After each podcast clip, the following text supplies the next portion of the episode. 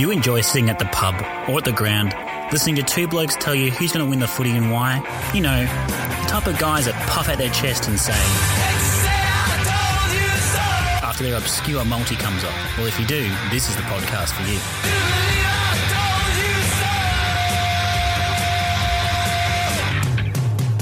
The A F L in two thousand nineteen is unreliable. Yet again, teams sitting first and second on the ladder lost to teams outside the top eight in another frustrating week for tipsters. But what is always reliable is the service, food and beverages on offer at the Yorkshire Hotel. On the corner of Punt Road and Langridge Street in Abbotsford, it's a footy pub that will never let you down. And speaking of things that will never let you down, the bloke next to me is re- as reliable as they come. And after a refreshing weekend off from coaching in the cold, wet League of Ammos, Big Baz, how are you travelling? I'm good, mate. I'm good. Very well. Uh, tonight was a, sh- a shocking night for training. If you, everyone should know by now that uh, winter is here, and the winds currently we're experiencing here are unbelievable. Uh, so there was a lot of missed targets tonight at training, but it was good fun still. You used to call me on my cell phone late night when you need my love. Call me on my cell phone. What wasn't fun for you, mate, I think, was the uh, A F L on the weekend. You, oh, I've yeah. never seen you blow up more. No, no, it didn't really blow up. You just you cracked the sads. You cracked the sads and you just checked out on the season in terms of your club. And we'll get to them in a bit. But I felt like when you were cracking the sads about your club, the rest of the A F L media would be cracking the sads about the state of the game. And there's no more boring topic in the history of boring topics than the state of the game. So I said, you know what? Let's not bore our listeners with that. That is better than that. Let's talk about the state of their teams. Let's get full nuffy with them and say, is their season cooked or is it not? I'm glad you didn't bring up the state of the game because that would just infuriate me. And I, I, I've I heard a lot of shows this week talking about it. And it's been little cheeky drive-bys, like, oh, how bad was the weekend? Well, yeah, it was cold, it was wet, yeah. And teams didn't play good footy. Tell you what, if you want to see some uh, some good footy, come there and watch Ammos because uh, there's no six six six, there's no uh, really... you know, that slow play and stuff. It's a pretty attacking sort of footy and teams go for it. So if you want that, come watch some Ammos. But footy always evolves. Mm-hmm. So just the way it's been played now, it'll change again in a year or two. All it takes is one team to win a flag with a certain style and you'll see it change because everyone will try and copy it. So, yeah. And we'll talk about a few teams with their game styles and how they're going to get, how they could be dangerous heading into finals, I assume, in the next segment when we talk about each club. Yeah, basically. So what we're going to do is that a couple of weeks ago, sitting in the uh, M C C members bar, I worked down the punter's scripture tiers. Basically, groupings of teams and how we can treat them in terms of a punting perspective. I'm going to review them because I've made some changes to the tiers. Some teams will be very, very happy. Some will be quite sad. And we'll start at the bottom here with the battlers. So the obvious battlers are Gold Coast, Carlton. You said at the start of the year, sixty-one to seventy-five. I reckon they're going to fall back into that at the back end of the year. Now that teams are starting to gear up, the teams I'll play against will start to make sure they don't get scored against. We have a new addition to the battlers, though, Baz. Who's Let's that? talk about St Kilda. Yeah, they're done. So, rounds one to five, they went four and one. And everyone said I was an idiot because I said they wouldn't win a game in two thousand nineteen. Yep. And potentially I was an idiot for saying something as ludicrous as that. You probably, but since... probably went a bit hard, yeah. Went a bit hard. But round six to sixteen, they had two and eight, and they averaged seventy-two point nine points per game, which is right in that battler zone. So it might be a question to you, and it is the talking point, the other tired talking point. Should they cut ties with Alan Richardson and start preparing for twenty twenty? Well, when you tell a coach that he has to make finals to be there next year, and there's a, at round ten or eleven, that it's made clear they're not going to make finals. Uh, so he knows he's not going to be there. He knows the club is searching out other, and you know, speaking to other coaches, trying to gear him up for next year. It doesn't, it gets around to the players, it gets around to the, you know, to the group and everything like that. It, it makes for an uneasy environment. Mm-hmm. So when they told him, when they told him this after they went got back from China against Port Adelaide, their performance has been real ordinary.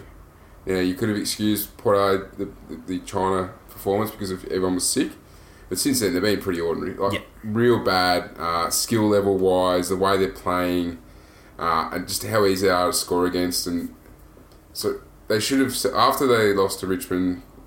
They should have said, all right, look, you're not going to be here next year. We'll give Rats the gig for the rest of the year. The players then know, the players are aware, you know, and it's a, fr- it's a fresh start. Yeah. Everyone can look forward to next year. Richo can start looking for an assistant job next year. Rats can put his hand up and show why he wants the gig and should be given the gig, um, and all those sorts of things. And I think and, until they do that, they'll just keep getting thumped. Yeah. Like, there's other teams that their coaches are under fire during the week, and you know they're, they're sticking with the coaches, and the players come out and respond.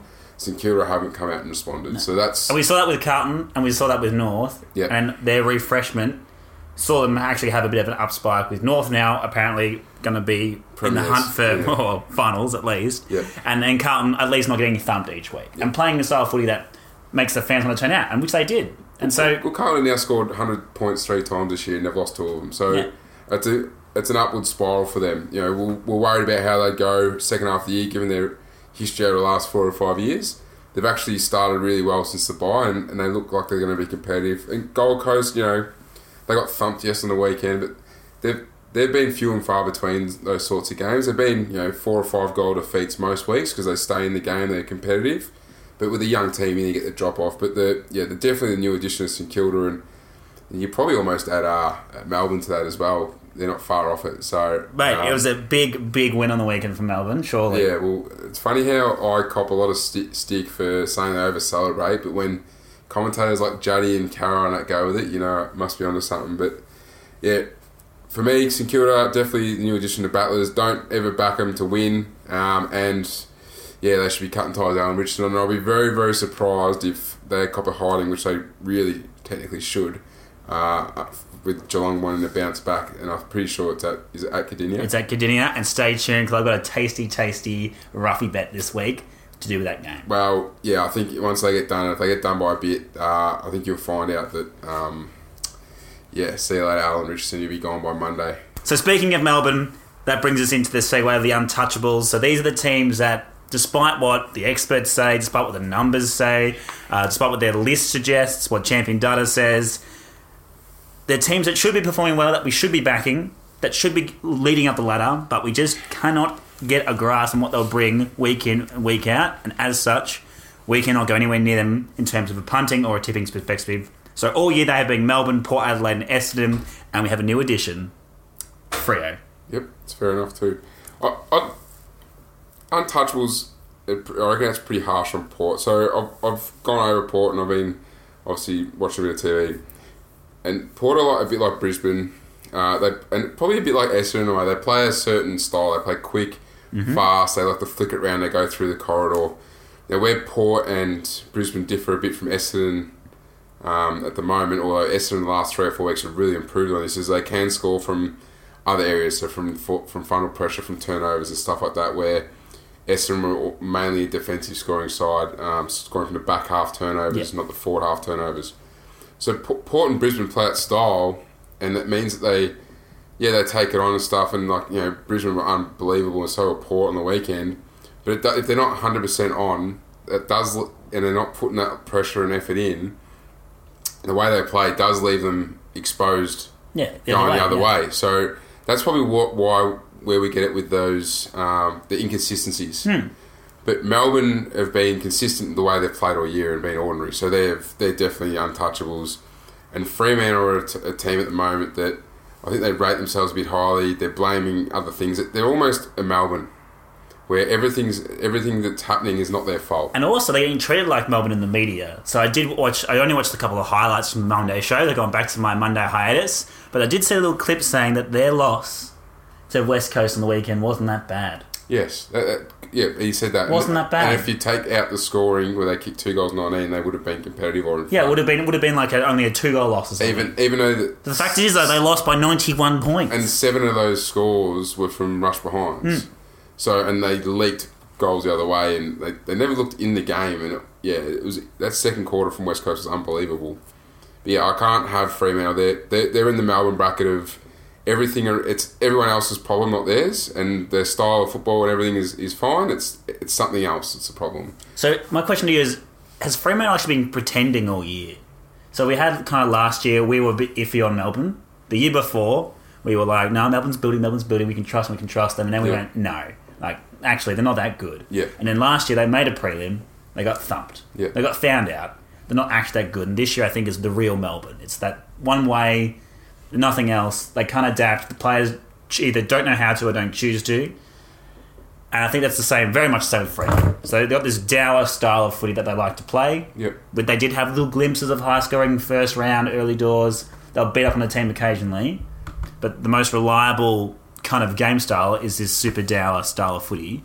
Is that the real Freo, and have they pretending in their in their big wins that they're something else? I think that's a real Freo. And you you see a big barometer for Fremantle is the Hill the Hill brothers, or mainly Bradley and, and Walters. If they're They get shut out, then they're in, they really lack um, speed on the outside, and that's another thing where, you know, we'll get to Adelaide and stuff soon, but um, Port really got Adelaide on the outside, so they, they knew that. So if they could flick it and bring the pressure and, you know, run the ball, they had, had Adelaide covered. I think that's where Melbourne are really, really slow, and Fremantle, you take away, you know, the Hills mm. and, you know, Walters and, you know, maybe one or two others, they're quite slow through that midfield of Fife and Um, Mundy and, and um, Conker. Conker. They're quite slow. They haven't got a lot of pace through the midfield. So, yeah, and, and obviously, you know, they got a big ruck issue. They went back to Sandilands, which for me was just stupid on it. Just stick with Darcy and let him play. Um, but, you know, Ross Ross is Ross, and he likes to do things his way. And maybe there's a bit of, you know, whether he's going to be around there next year, even though he's come out and said that he's definitely staying there. You know, is he going to be there? And maybe that's might be playing on the players as well. They've definitely got a good list. Mm. It's probably not playing the right style of football. And yeah, they've got a few injuries, but other clubs have got plenty of injuries and not using it as an excuse. It's only really Melbourne and Freo. So. Yeah. And hence why they're in that, that category. The next category is called the tryhards. These are the teams that we can expect certain things as non-negotiables. There'll be effort off the ball, so that's secondary stoppage, um, tackle counts, secondary stoppage, pressure counts. And to score enough, that's like in that next bracket up from the battlers. So when you're seventy-five to ninety-one, week in, week out, reliable, that's how they play. Yep. They'll do every week. At the moment, I've got uh, Sydney, Western Bulldogs and North, and the new addition is Hawthorn. And I think that's that's the big development. So early early in this season, everyone was talking about, are they going to rebuild? Are they going to just play the kids? And of course, we learned the big number one rule in footy is never doubt Alex Clarkson. Yep. And he's fixed it pretty much in half a season, and they got, they're playing a reliable standard of football, that season being competitive every week. And I don't I don't quite buy into the comments where he says, like, no, we're aiming for finals. I think they're just aiming to play consistent a consistent football, yeah. style of football that, like, sets them up for next season. I think going through uh, the Hawks' record this year, if you if they play teams, so like a Geelong, a West Coast Collingwood, those sorts of G W S, teams that like to kick and control the football, uncontested mark, And, and not take it on, but like they're slow. They're pretty slow with their ball movement. It allows Hawthorn to get numbers behind the footy, mm-hmm. and then they can reload and, and you know attack from the out, like switch it and go the other way. And I think that's what you know. That's really what happened against Collingwood. Was Collingwood just allowed them to get numbers because they were so slow. And West Coast the week before, and um, you know G W S as well. The ball movement was quick enough, so they were able to get numbers behind. And you know we haven't got a tall four line, so if you kick it long down the line and Cox is out positioned like he was, the ball hit the deck and it just came back the other way. And I think that's where he hasn't really changed a lot about his game style, but you just know what you're going to get. Yeah. So that you know they can get cut up as well, and they march, they're going to struggle to score. Yeah, they are going to struggle to score, and we've seen that this year, especially recently. But at least you know they're going to be well set, well structured, well set up. Everything's you know mm. above board, and if they put in a good effort and things go their way, they're, they're within a sniff as well. So. Mm. Yeah, they're pretty reliable. Um, Sydney are reliable because you know what they get every week. They play the same style. Well, again, they've started to be, be a bit more f- forward pressure, but um, that's just pl- that's player driven. They haven't got Buddy sitting down there, so you know Bla- Blakey works his ass off. You know Papley, those sorts of blokes. The Doggies, I think, I don't know if they're tryhards. You don't reckon? They got they got a really good midfield, mm-hmm. but their forward line and, and back line, you know, struggle a bit. They're actually one of the teams they. I think they had the leading inside fifties for the comp up, up until the weekend. Yep. Um, but they struggle to score. So, again, you know, I suppose you know... But it's consistent. Get, yeah, it's, it's more consistent. It's more consistent. Yeah. Like they, don't, they don't play the same style, and same with North. Like, North are very much just a bludgeon team. Yeah. They'll just hit you hard physically and then hope that you get tired, essentially, and then they'll capitalise when you fall yeah. off. I think, but most of those times when you go into a game, it's not like Port or Freo or Melbourne where you go, we could get one or two things. It's, we'll get this, we'll get this every week. And whether or not the other team is good enough to withhold it yeah. is is more the issue. So you know what you're going to get. They're very very reliable. They're not the best teams in the competition, but you definitely know when you're going to tip tip with them or maybe even punt on them what you're going to get. The next one is one of my favourite ones, where we shut down some myths. So these are the overrated sides. Yeah. I mean, we got a, a massive confirmation. We don't get much right, perhaps. Yeah. But we definitely got this one right. Yeah, Adelaide are horrible. Adelaide are no good. They are yeah. not a top four side. They are barely a top eight side. Yeah. And, and they got found out on the weekend. And what's going to happen is they're going to come out and smash Gold or beat Gold Coast comfortably yeah. on the weekend. And everyone will say they're fixed. They're back. You know, it's a bit like Melbourne. Hmm. You know, everyone was rating Melbourne, rating Melbourne, and they had one win against someone, and they're like, oh, they're back. Yeah. They over-celebrated. They all had themselves, and the next week they lost to bloody Gold Coast. I can't remember. I think they yeah. just beat Gold Coast. And they've had two real lucky wins this year, Melbourne, against Gold Coast and Carlton. Mm. Like, within, you know, a kick that they yeah. should have lost if both those teams had a bit more composure. Yeah, and a bit one hundred percent. more, a bit more experience. It's unbelievable. Anyway, um, yeah, Adelaide are definitely done, and you've got new addition Collingwood and G W S. Yes, yeah, so uh, we'll just start with Collingwood, because you you were definitely you were throwing the toys out of the cot on the weekend. Since the bye, you've averaged sixty points four, and you've won a game against the Dogs, which you probably shouldn't have. Yep, you were terrible against North. We only kicked thirty-seven points. And against Hawthorn, you partook in basically what was the most unwatchable game of two thousand nineteen. So, are you overrated? And well, people have come out and said things like it's the most overrated midfield in the competition. They've come out and said Cox needs to stop being held up to his prelim final standards. That, you know, your list, the injuries and the injury list will prevent you from playing any meaningful circumstance in finals. Are we buying into that? Or are we overreacting? All right, firstly, on Friday night, I was expecting us to come out breathing fire. Yeah. Didn't didn't see it. No. It was, and that was probably the biggest concerning thing for me after Friday night, was that we didn't have a response. And not having a response after the shit we've copped the last two weeks, but previous to the Hawthorn game, is that's that's I'm scared about this Friday night. We're only scoring from stoppages. We're not we're not keeping the ball in the front half. We're having issues with ground ball, uh, especially inside our forward fifty, where it's just getting picked up and rebounded out too easily. Uh, we're not having enough inside fifties. Our midfield's getting beaten. Uh, there's, there's so many issues wrong that's, that's since since the bye, pretty much, or just before the bye, that started, and you just sit back and go, since Fremantle, really, you think, well, yes, we've got lots of injuries, but we're, we're doing all right with these injuries beforehand. And like I said last week, I actually said that G W S and Collingwood have similar midfields in the fact that we're all touted to be really gun midfielders. We don't have anyone doing the blue-collar sort of stuff, so... Mm-hmm. A lot of one-way sort of shit, and no, no defence, no. Uh, I'll protect myself to help him get the footy. It's all I'll get on the fly and start trying to win the footy, or someone else will get it out to me. When sometimes you just need to put your head over it and win it yourself. And you know, Caniglio is probably the only one from G W S you say that stands up under that. Um, at Collingwood, you know, you probably say Taylor Adams is the only one who's not playing, and, and Sire hasn't had the greatest. Uh, years since last year. Like, I know he's been carrying injuries and stuff, but he's still playing, so there's no excuses. And both Collingwood and G W S have the same issues where we, we we can only really score from stoppages.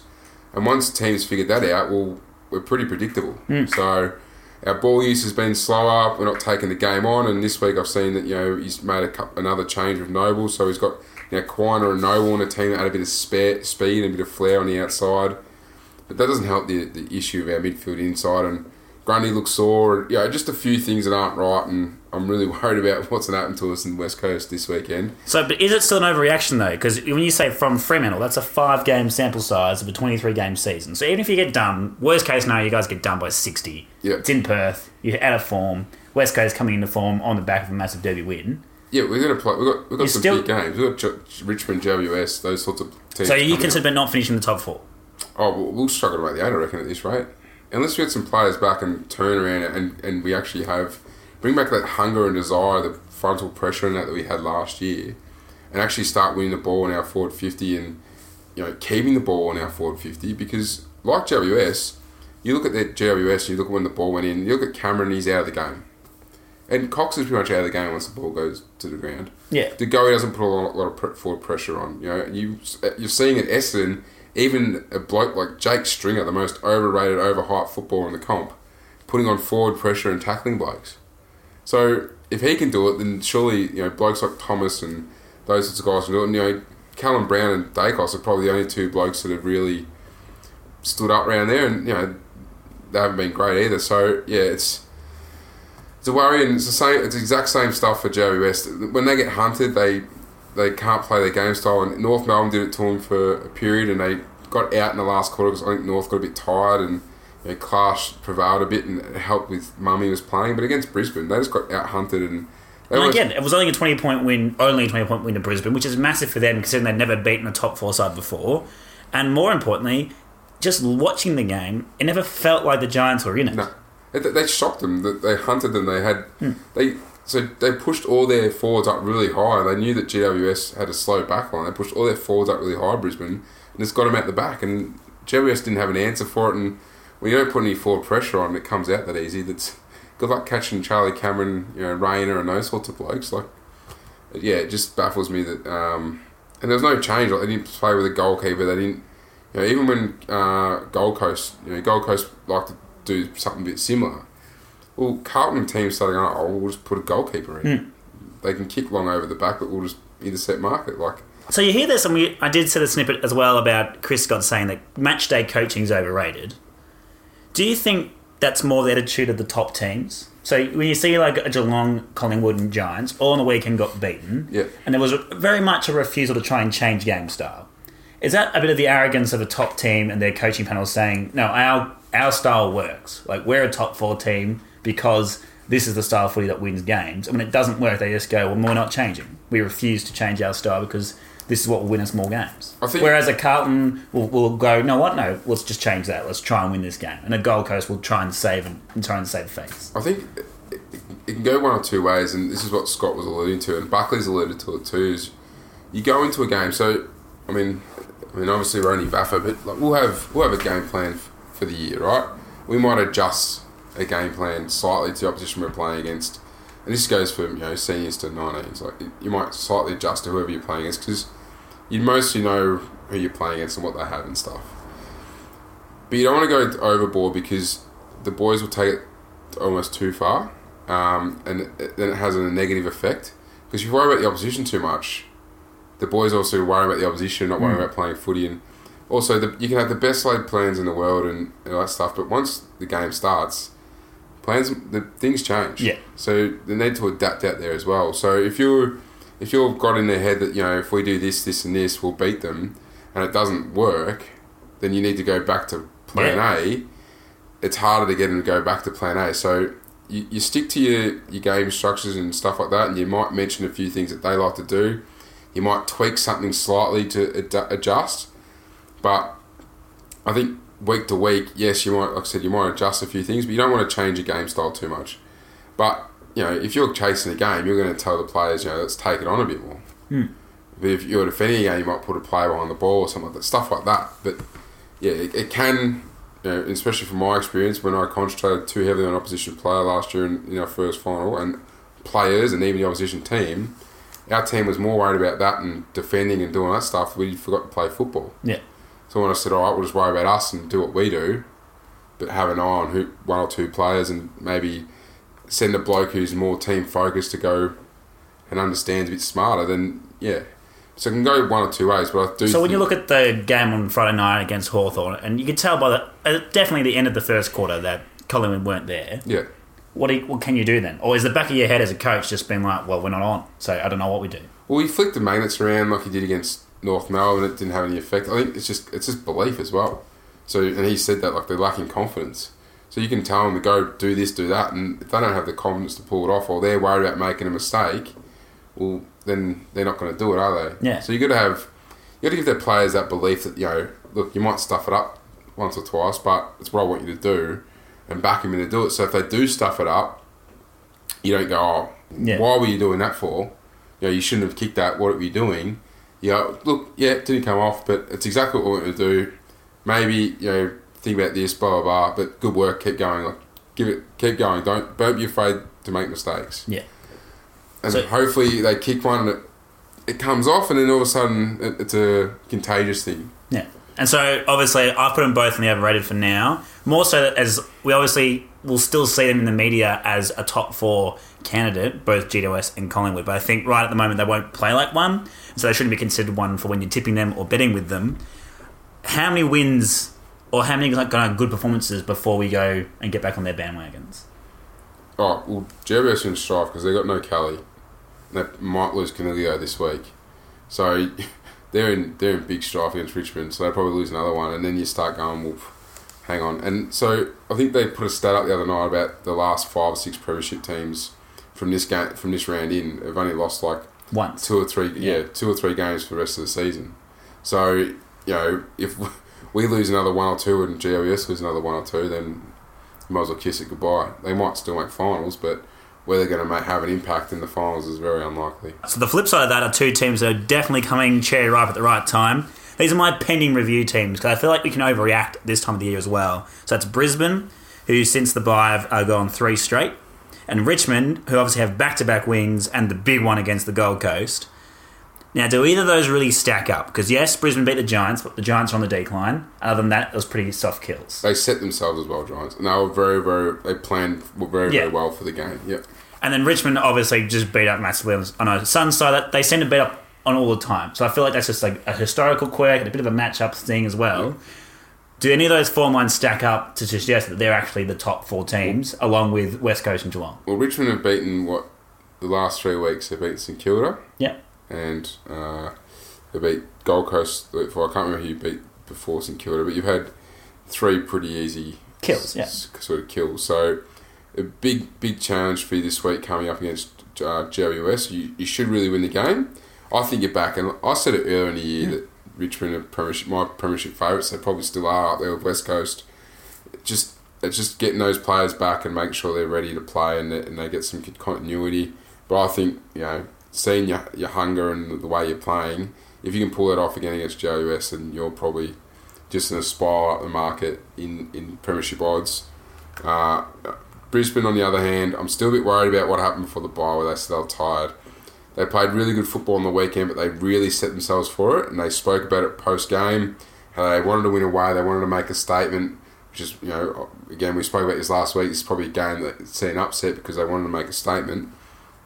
It's interesting to see how they back it up this week against Port, who, again, Port want to win two in a row because of... They've done it for a long time. They haven't done it for a while, and, you know, they, they had a big game last week, and, you know, they did that against Geelong and then dropped off, and Brisbane want to keep they keep going, but, again, they're travelling. So it's going to be an interesting game, and I reckon I'm going to tip Port, but it's going to have... How they play and how close they are have a big impact on whether people think they're actually going to be close or not this year. So, yeah, I'm definitely... sold on Richmond. Um, uh, Brisbane are definitely going to make finals. Oh, absolutely. one hundred percent make finals. It's just whether they'll claim a scalp or be successful, I don't know. But, yeah, um, it's, it's really, it's there for the taking if they're good enough. Mm. It's so. Very much doggies areas or even Richmond areas from uh, two thousand seventeen. Even West Coast last year, mate.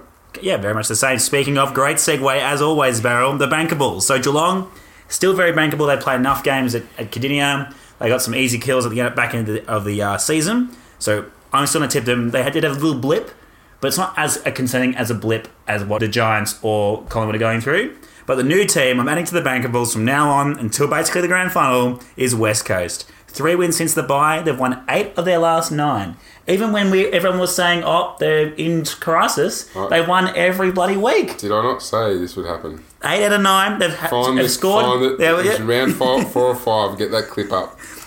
They've scored one hundred points in three of their last five games. Yep. And a goodie win over, over Hawthorn at the M C G, proving they can win dirty if they have to as well. Yep. And their playing list getting healthier. Nick Nack's back. Oh. And he's already dominating after two weeks. Imagine we're going to do it after six weeks. Have they overtaken Geelong as the premiership favourites? Definitely. And they've got some serious talent all across all lines. And I'm still not sold on Geelong, and you know that. And yeah.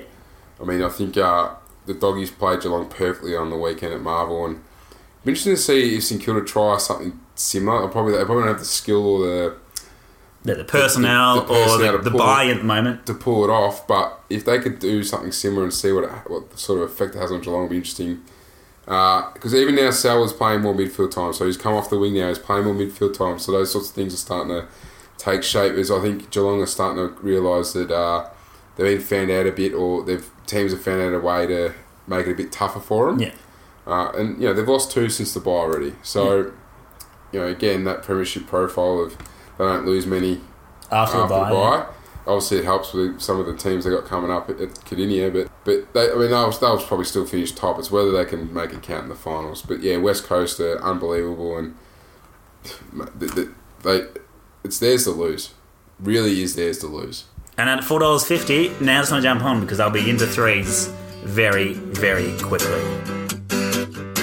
Monday's experts always know what's best, always tell you what you should have done. Monday's experts always know what's cooking, how the game was lost and how it could have been won. Alright, on to our round seventeen preview. And I'm always hesitant to say this, but I think it's a, it's a simpler week than most we've had this year. It bloody looks like it. It looks like it, but when I say those kind of things, we always get weird upsets. And even last week, we picked a couple, and then we missed out on a couple as well. So my only upsets, I've only got two, and they're both on the Sunday. So I've got Sunday one ten Richmond, one dollar forty-eight favourites against the Giants, two dollars sixty outsiders at the M C G. The line here, fourteen and a half, the over-under, one sixty.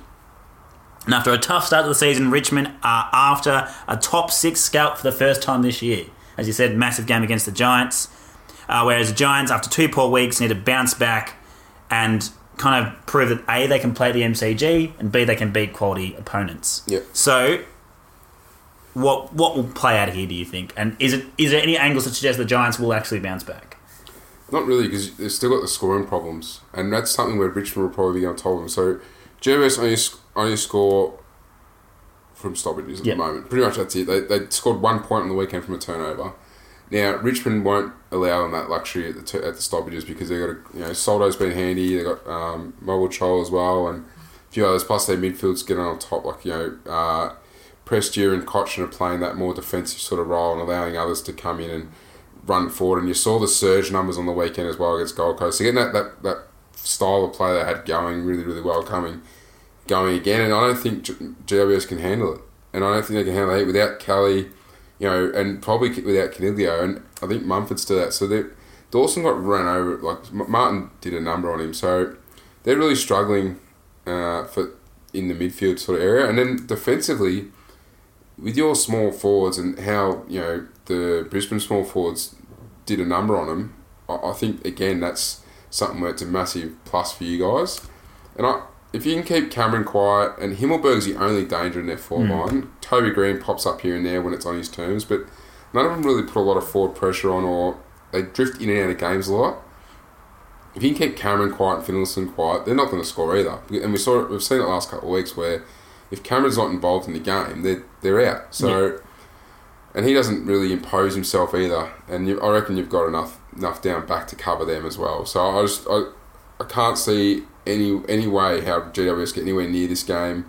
Richmond at the lines, Monty, it's going to be a wet game as well, which plays into Richmond's hand because G W S like to you know use their feet, their foot skills, and, and move the ball really quickly and you know open it up and the orange tsunami sort of style and you know again from stoppages they like to get it out and go, but that's not going to help on a wet Sunday. So not at all. Richmond should win this and win this comfortably. And so two very interesting stats. One, if it is a wet game, you want to try and get a bit more distance from your kicks. The Giants ranked last in the competition for uh, metres gained per kick, just twenty-three point six. So I like that Hollywood-style, short, sharp, kick-and-go type um, play style, and that doesn't work when it's a bit wet or it's just hard. Yeah. And the second one is they uh, average thirty-two tackles away from stoppage. So their secondary stoppage is uh, pressure and intent, and tackling is very poor. They ranked last in the competition for any pressure acts outside the initial contest. So they actually, their numbers flatter them because they're quite good at contested ball. They're talent, quite they're quite good at all the stat hog stuff. Like they're very good Supercoach side. Their talent, but, their yeah. talent gets them a long way. Yeah, but all the other non-negotiables that you see from other things all that stuff, yeah, no. is not there. And so yeah, Richmond obviously the tip here for us, and yeah, the cover should be on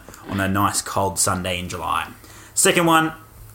Interesting to see where these lines go later in the week, but I have it as an upset alert at the moment. Sunday, four forty, yet another Brisbane game to round out the week. Port Adelaide are hosting, one dollar sixty-two favourites. Brisbane, two dollars twenty-five outsiders. Adelaide Oval they'll be playing at. The line's very slender, eight point five. The over-under, quite high for this year, one sixty-four. And so far this year, Port Adelaide have had this kind of format for the last eight weeks. They win, they lose, and then they repeat that ad nauseum. So will this be the week where they string two to back to back? I reckon it is. I, so I, I have a feeling there might be a fall for uh, Brisbane, Brisbane this week. Yeah. So my feeling is that um, they got themselves really pumped up for that. They they set themselves one hundred percent for that game last week. They've got to travel again, which, you know, takes a bit out of you. Yep. Uh, they've got to, you know, Hipwood might not play. He's got an injury, hurt his knee, and bravely played on and just stood there pretty much for the game against G W S. When you do that sort of stuff, you, you, you tend to drop off a little bit. Yeah. Uh, Port, on the other hand, you know, really set. They really played a really good game against Adelaide. They were strong, played that quick style of football, really attacked it. Um, Charlie Dixon's a massive in for them, massive, massive in. Uh, and, you know, they lost Boak before the game as well. So Boak comes back in. That midfield all of a sudden looks pretty good, and they got the speed as well.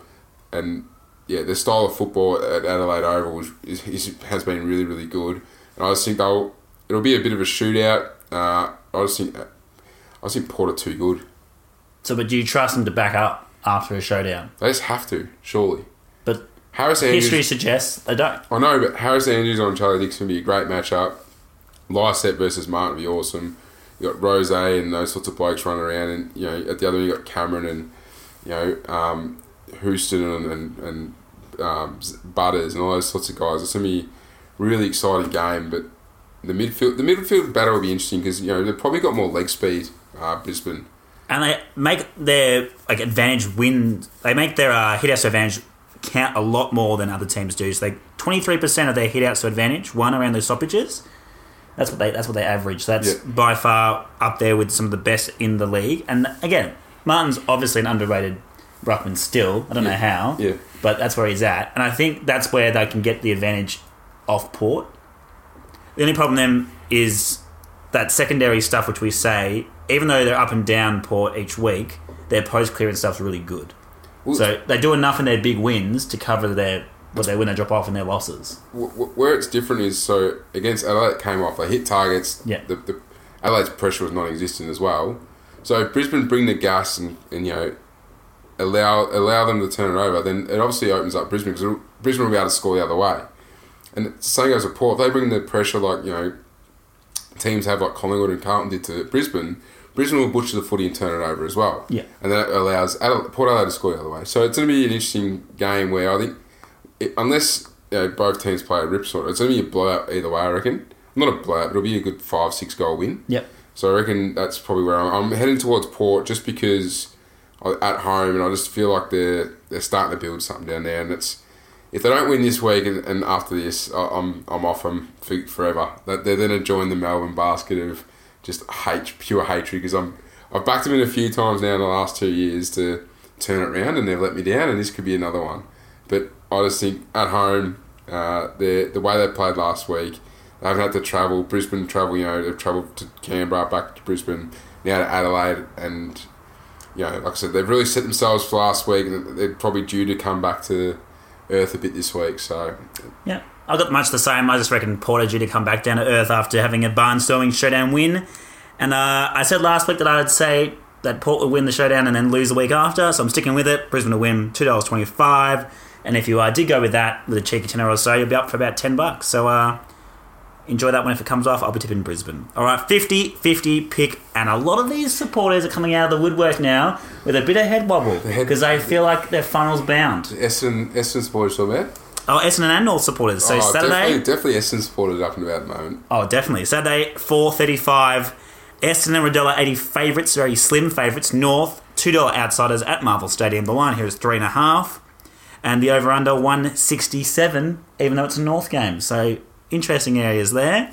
These are arguably the form sides, in inverted commas, of the A F L. Both sides have won four of their last five. The Dons coming off an ugly win against Sydney. North, a soft kill against St Kilda. Does that any of those form lines matter? Because, like, yes, they've won four of their last five, but are they really playing the style of footy that's that impressive? So you look at G W S and Sydney games against Essendon. G W S and Sydney had a quarter and a half, two quarters, so they absolutely dominated in game and just could not put on the scoreboard. Yeah. And then somehow Essendon get a run on the last quarter. And to be fair, they take the game on, and McGrath was awesome on the weekend, absolutely outstanding, and he is the future captain of that, of that club. But and they they just had a few other things go their way with the men in green, like they did against G W S, and all of a sudden they pull off a win. So... my worry for Essendon is they're, they're still inconsistent in the fact that they're inconsistent during games. Mm-hmm. they got no ruckman. Yep. So last week, you know, they're playing Clark, yeah. They're playing Clark, yeah, but last week I reckon um, Alirali beat Clark. Yeah, absolutely. Other was, than the last quarter, where I think Clark got on top a couple of times, we're just like, you know, a clutch grab here and like yeah. a bit of my... Nothing ruck, no, nothing ruck related, though. But they broke more even when during the contest when uh, I reckon McKernan went in the ruck. So mm-hmm. I'd be interested to see what they do at, at, the, at the selection table where they drop Clark and just play McKernan more ruck. And obviously Heppel might come back in, might not. And there's a doubt on Hurley as well. So... all of a sudden, Hooker has to go back, and you know the last couple of weeks when he's gone forward, he's proved something, he's given him something. Because at, at the moment, going forward for Essendon, they're still butchering the football going inside fifty. Yep. So and you know Drake, Jake Stringer's kicking you know his two or three miracle goals a game, but he's really not decided. Um, Tippin Woody's doing his bit, but there's not really a big goal kicker down there. And you know Mitch Brown and McKernan aren't done, especially if McKernan has to play more on the ruck. And obviously you lose Hurley, so Hooker means has to go back and play on a Brown. They've got Larkey. Got plenty of other smalls. I, I, I, if North Melbourne bring what they've brought to their game since Reece Shaw's been in, mm-hmm. that hard contest, cracking in, you know, this the simple game style, they will beat Essendon hands down. If the, if for some reason it drops off, then Essendon are a good chance here because it's at Marvel mm-hmm. and they can play that quick, slick style of footy. And like I said, they are starting to ter- become more of a forward pressured side. So instead of relying where they were on, you know, um, back half turnovers to score, they're now being able to get forward half turnovers. That being said, though, they still rank last in the comp, not for inside fifty efficiency, but for inside fifty turnovers. Yeah. So forty-five percent of their kicks inside fifty result in a in the opposition getting possession. Yeah. forty-five percent. Which is, nearly, a, nearly every second kick is a turnover. Which is a worry. That's that's beyond a worry. Yeah. It's almost not even worth kicking it in. So, yeah, I'm, I'm tipping North because they're, they're yeah. better value. I'm not going to bet on this game with not touching it, with the, anyway, not going anywhere near it. But two bucks for North, and, and obviously the tip, I'm tipping North. Yeah, just just pure, like I said, inconsistencies from Essendon. Like they float in and out of games, and you just don't know which Essendon you get. So as we said that before, Essendon are in the untouchables. You can't trust them. We don't yeah. know which Essendon you're going to get. North. Yeah. Have turned up over a long period now with the same thing each week. You can trust them. And when you have a trustworthy team versus an untrustworthy team, the obvious thing is to take the trustworthy team. Yep. Don't let us down, North. On to our so-called sure things. There are six this week, so it should be a nice, relaxed tipping week. Fingers crossed. It starts Friday night, eight ten at Optus Stadium. West Coast are playing Collingwood. West Coast one dollar forty favourites. Collingwood, two dollars eighty outsiders. The line is only eighteen points, despite everyone being very doomsday about the Pies' chances. The over-under are quite paltry, one fifty-eight. And this is, of course, what they call an eight-point game. Because if the Eagles win this and potentially do a number on the Pies, then basically the top two gap becomes a proper gap, and mm. then it's a race for third and fourth. Yep, and they will, I can't believe it's third and a half. I'd pick my own line at twenty-nine thirty and a half, and we won't score more than sixty, sixty-five points. We're, we'll probably take the game on a bit more, but it'll probably help West Coast. So, yeah, I don't really want to talk about this game. I'm just reading it flogged. So, West Coast will win and win comfortably, and we're no good. So, do you think you can bring the pressure? So, the crazy fact I found about this is that even though West Coast get lambasted for their lack of pressure, apparently, especially at the contest, contested ball, all the basic stats you can bring up if you have an app. Shout-outs to Footy Live. But they receive the f- like the least pressure in the competition. So, it doesn't matter if you don't pressure, if no one pressures you. Yeah, exactly, yeah. So that's some, those go, the unknowns of West Coast seem to get forgotten. Everyone goes back to these kind of premiership profiles and all this kind of stuff. It's like, well, no, it worked last year, and it's working again, eight out of nine games. Whereas, as you said, Collingwood are in absolute shambles at the moment. And, uh, yeah, there's not a lot of uh, positive ratings there. Lots of red in the stats column. I won't make you cry by reading them all out. Tip West Coast. In terms of the betting perspective, you can have West Coast to cover for one dollar ninety, the seventeen and a half, or you can take West Coast forty plus, three dollars seventy-five. Put, put, put it this way, West Coast four-line, Cameron Rioli, uh, Ryan, Darling, Cripps, and uh, Kennedy, and then have a field day. There you go. Big score for West Coast at three dollars seventy-five looks pretty juicy. Saturday, one forty-five, Sydney are taking on Carlton. Sydney are one dollar thirty-three favourites. Carlton, three dollars twenty outsiders at the S C G. The line here is twenty-one and a half. The over-under, one fifty-eight. And Carlton are no longer a gimme team, having won two of the last four games and being pretty competitive in the other of them. So they're now an annoyance. When you're playing them, you're like, we're going to get something from them. They might they might not win. They probably won't win, but you know they're going to actually put up and contest the game. If Carlton can not give up a five-goal lead like they have every game for the last five mm-hmm. or six games, especially in the first quarter, if Carlton can hit a target... In the first quarter, yeah. For, for first half. Yeah.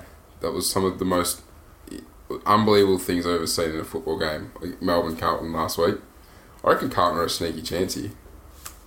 A sneaky chance or an actual viable chance? Will you be putting some hard-earned on it? I reckon, I reckon the line of twenty-one and a half is is well worth a bet. Yep. Um, they've been competitive. They've been in games. Yes, their skill and decision-making sometimes lets them down. And, you know, whether they get Kerner or Cripps, those sorts of blokes back, I'm not sure. But, you know, I think they're they're, they're playing a lot better football. And it probably suits them in the smaller ground, the S C G, as well, with the way they've been playing the last few weeks. Um, and Sydney aren't, are struggling to score goals. Like, Reid wasn't up. Like, against Essendon... Going inside fifty wasn't a problem, but keeping the ball in there and scoring was. Mm-hmm.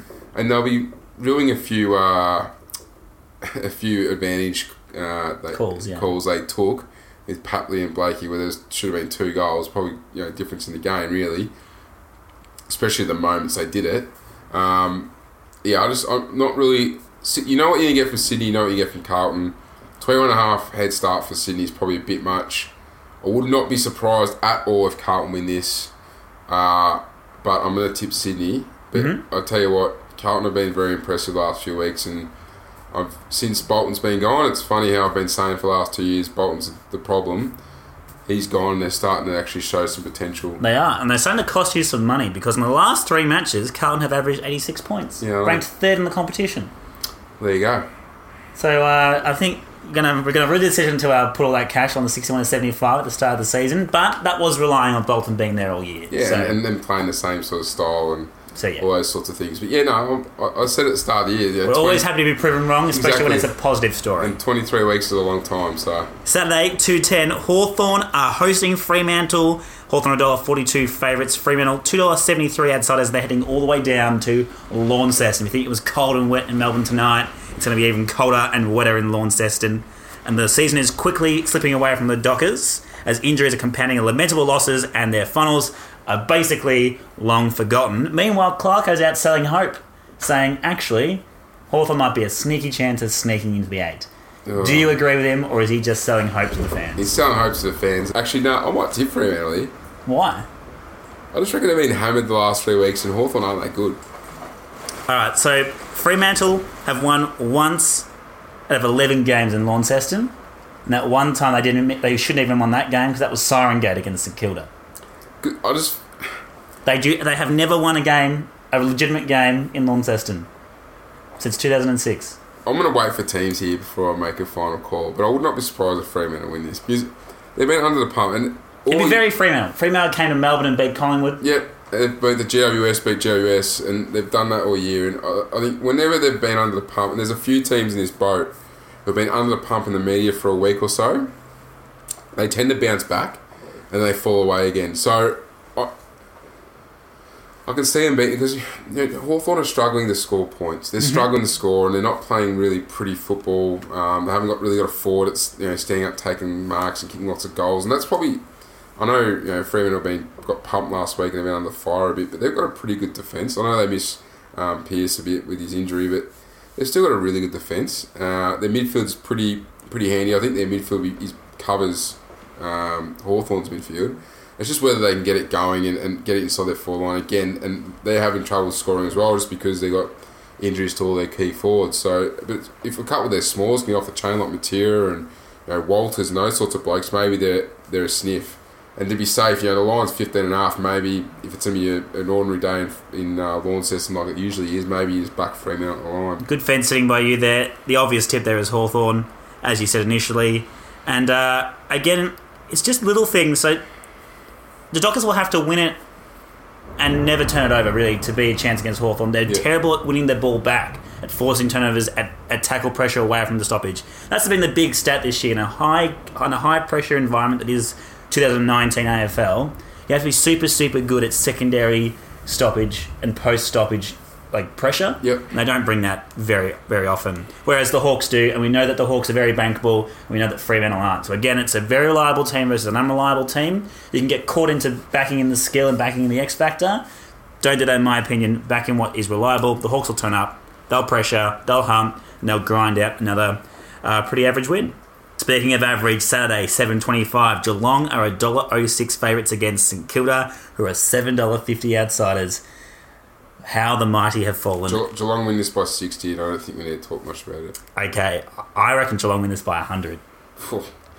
I reckon, and the only reason why I say that is because Geelong have form in yep. that in department. They yep. don't mind rolling up the sleeves and just bashing a poor side. Yep, especially when they're down, yep. Especially when they're down, especially when they have a point to prove. Yep. It, it'll get the overhyped merchants back on their back on their uh, on their bandwagon. It'll yep. you know, it'll sell the uh, papers in Geelong. It'll do all the things that Geelong need to do to, to roll in the finals. It'll get that talk about we deserve a home final.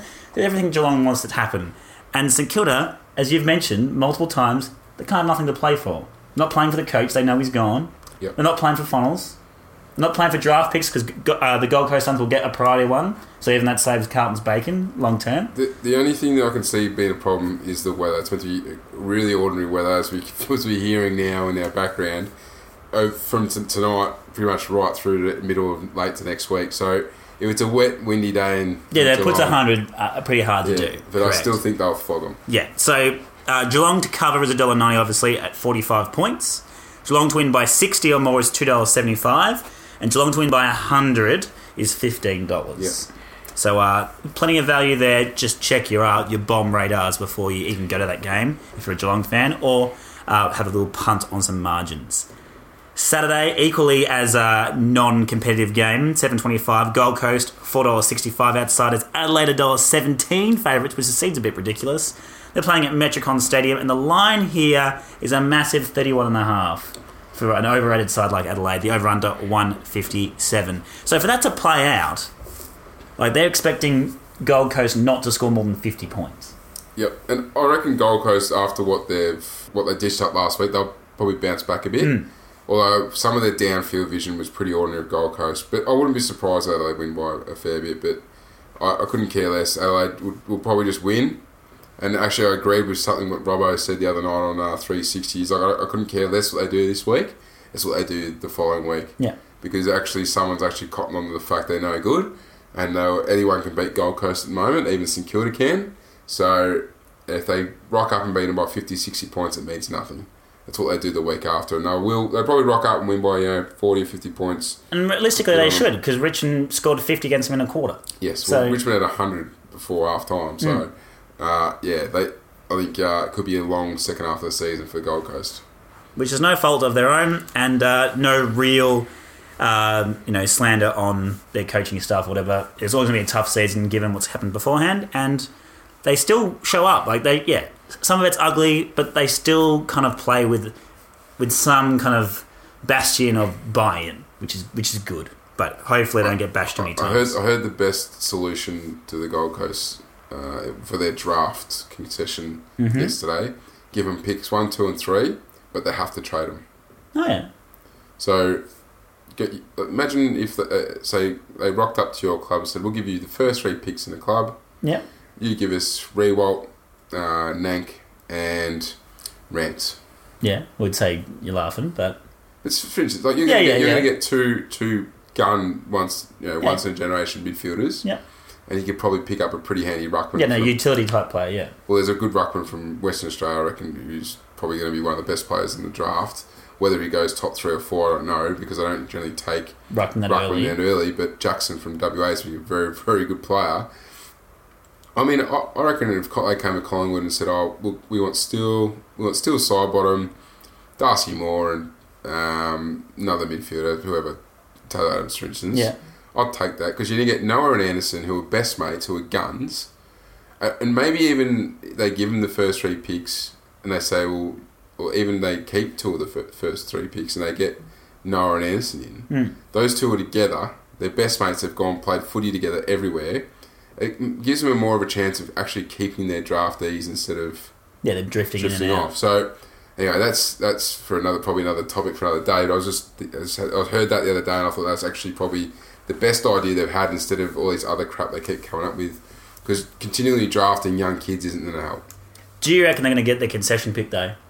Yes. So, where does that leave Adelaide and Carlton?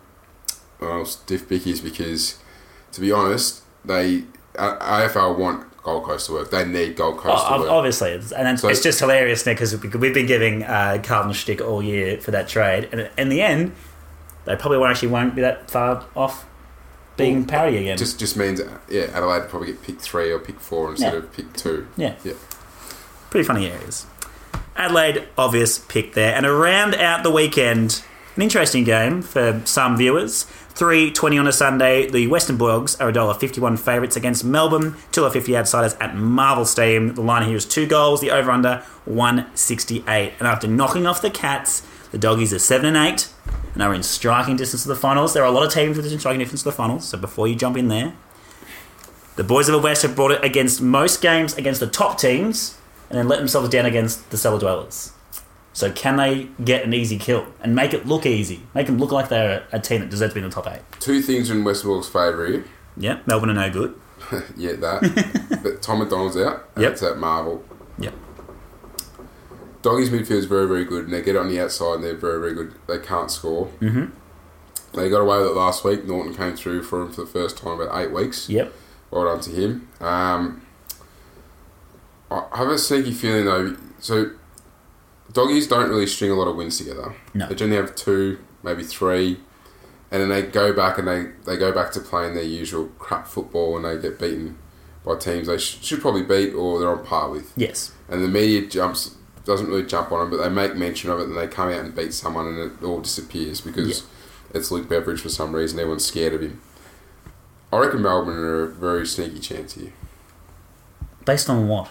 I just think that they can beat Western Bulldogs up on the inside, and if doesn't matter though. What do they do when they kick it? Well, they're starting. They did not hit a target for a half. They kicked a hundred points last week. They did, and they kicked it in the half of footy when the other team stopped playing defence. They also had three. If you watch that game, they were, yeah, they hung on. Tom McDonald bullied a bunch of young kids in the back line. Put a you, you could have just ignored that game from the annals of A F L history. That, oh, game, yeah, like, that game meant McDonald nothing kicked, to either time. McDonald kicked three of his goals from direct kick-ins that hit him on the chest yeah. ten minutes out. I know, I just... I don't know, maybe... And Melbourne did over-celebrate. I'm, like, I'm probably going to tip the Dogs, but I just... Have, again, this is the one of the ones where I reckon... The Dogs the dogs have taken it to Collingwood, and yeah. they've beaten Geelong. Yep. And you think they're going to lose to Melbourne. And they lost to Carlton. And they lost to Carlton, yes. So... They have form. And they lost to the Gold Coast. But Melbourne have only won four games, and two of those have been against the bottom sides. I know. I'm just saying that I have a feeling this might be a bit closer and a bit tighter than we think. And it's, you know, I have I've had these feelings all year. I've got I've been getting them most of them right. Yeah. And when I've when I've gone and get like last week, you know, I said Brisbane, you know, fifty-fifty should probably pick them. I was very iffy about picking them. Yep. I wanted to probably kind of pick them, but just went said no, I've got to be smart here and, and pick the obvious pick, and it, it hurt me. And same with the week before. So I'm just. My gut seems to be going right at the moment. It's probably because it's getting bigger. Yeah. Um, and it's just becoming more of a Buddha-like thing. And it's yeah. just, I'm, I'm it's going its own brain. I'm rubbing it and it's, it's giving me good luck. So Melbourne and, and Freo, I've just got a funny feeling about it. There you go. Well, don't trust the untrustables, and Melbourne cannot be touched. Doggies, doggies win, doggies cover, doggies, doggies, doggies. Double your money and make it stack. I'm on to the next one, on to the next one, on to the next one, on to the next. On to the next one, on to the next one, on to the next one, on to the next one. Hold up. Hey. Somebody bring me back some money, please. Everyone's favourite segment of the podcast, Money Making Time. Here are feature bets for round seventeen. Starting off with our best bets, Baz. What have you got for us this week? I think my best bet's going to be the total match points for Port Adelaide Brisbane over one sixty-four point five. I reckon it'll definitely be a bit of a shootout. Gen- generally, both high-scoring teams. I think that's my best bet.